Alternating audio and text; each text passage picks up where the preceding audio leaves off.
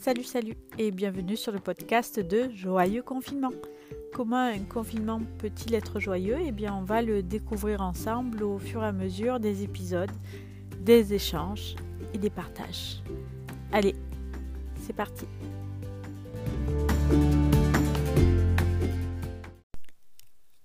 Salut ! Pour ce deuxième épisode de Joyeux Confinement, je vais vous présenter une ressource que j'ai trouvée sur internet, sur le site Tailming. Je vais vous mettre le lien dans la description, qui est vraiment une liste coopérative qui s'appelle « Comment occuper ses enfants à la maison grâce aux contenus géniaux que l'on peut trouver sur le net ».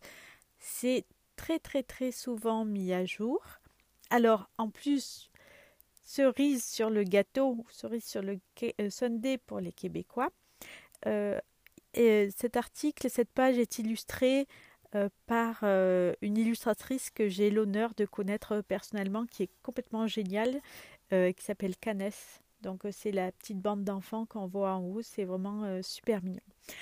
Alors en fait, il y a déjà, ça commence par une liste de podcasts, donc il y a pas mal de titres que j'ai déjà partagés hier. Ensuite, il y a des contenus éducatifs, il y a des listes de jeux et d'activités. C'est vraiment super intéressant. Donc ça, je vais vraiment vous le partager. Je pense que c'est une mine d'or.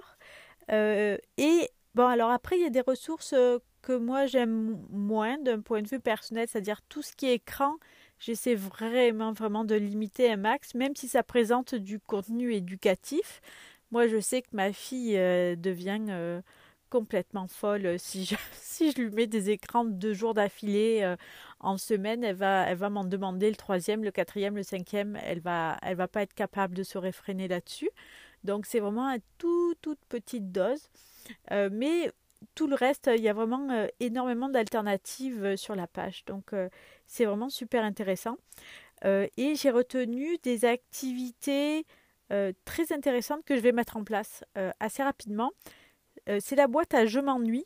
Donc, c'est plein d'idées d'activités à mettre dans un bocal. Et quand l'enfant s'ennuie, on tire une activité. Donc, ça, le principe est vraiment bien. Moi, je crois que je vais mettre en place 2 bocaux.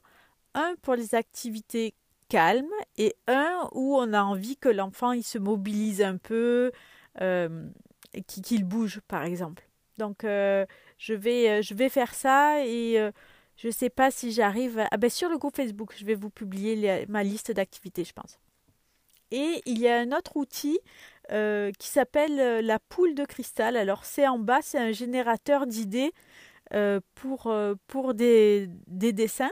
Donc ça, c'est pour des enfants d'âge scolaire qui ont quand même des habiletés déjà assez avancées au niveau du dessin.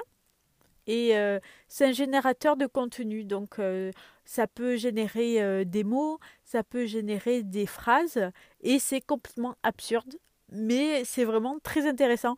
Donc j'imagine que ça peut donner lieu à des défis, par exemple entre amis, ils s'envoient ça par courriel ou sur des applications, ou même à l'intérieur d'une famille. Donc ça aussi, on va le mettre en place à la maison, je pense, dès demain. Je ne sais pas comment vous s'est passée votre première journée de confinement. Ici, ça s'est plutôt pas mal passé de mon point de vue. J'ai quand même réussi à bien travailler toute la journée. Mais mon mari, qui lui devait travailler à la maison, s'est plus occupé de la petite. Donc, il nous reste quand même pas mal d'organisation à faire. Pour demain, je devrais pouvoir vous proposer une interview. Alors ça, je suis vraiment contente. D'une psychoéducatrice et qui aura des trucs et astuces à vous donner concernant justement le travail à la maison.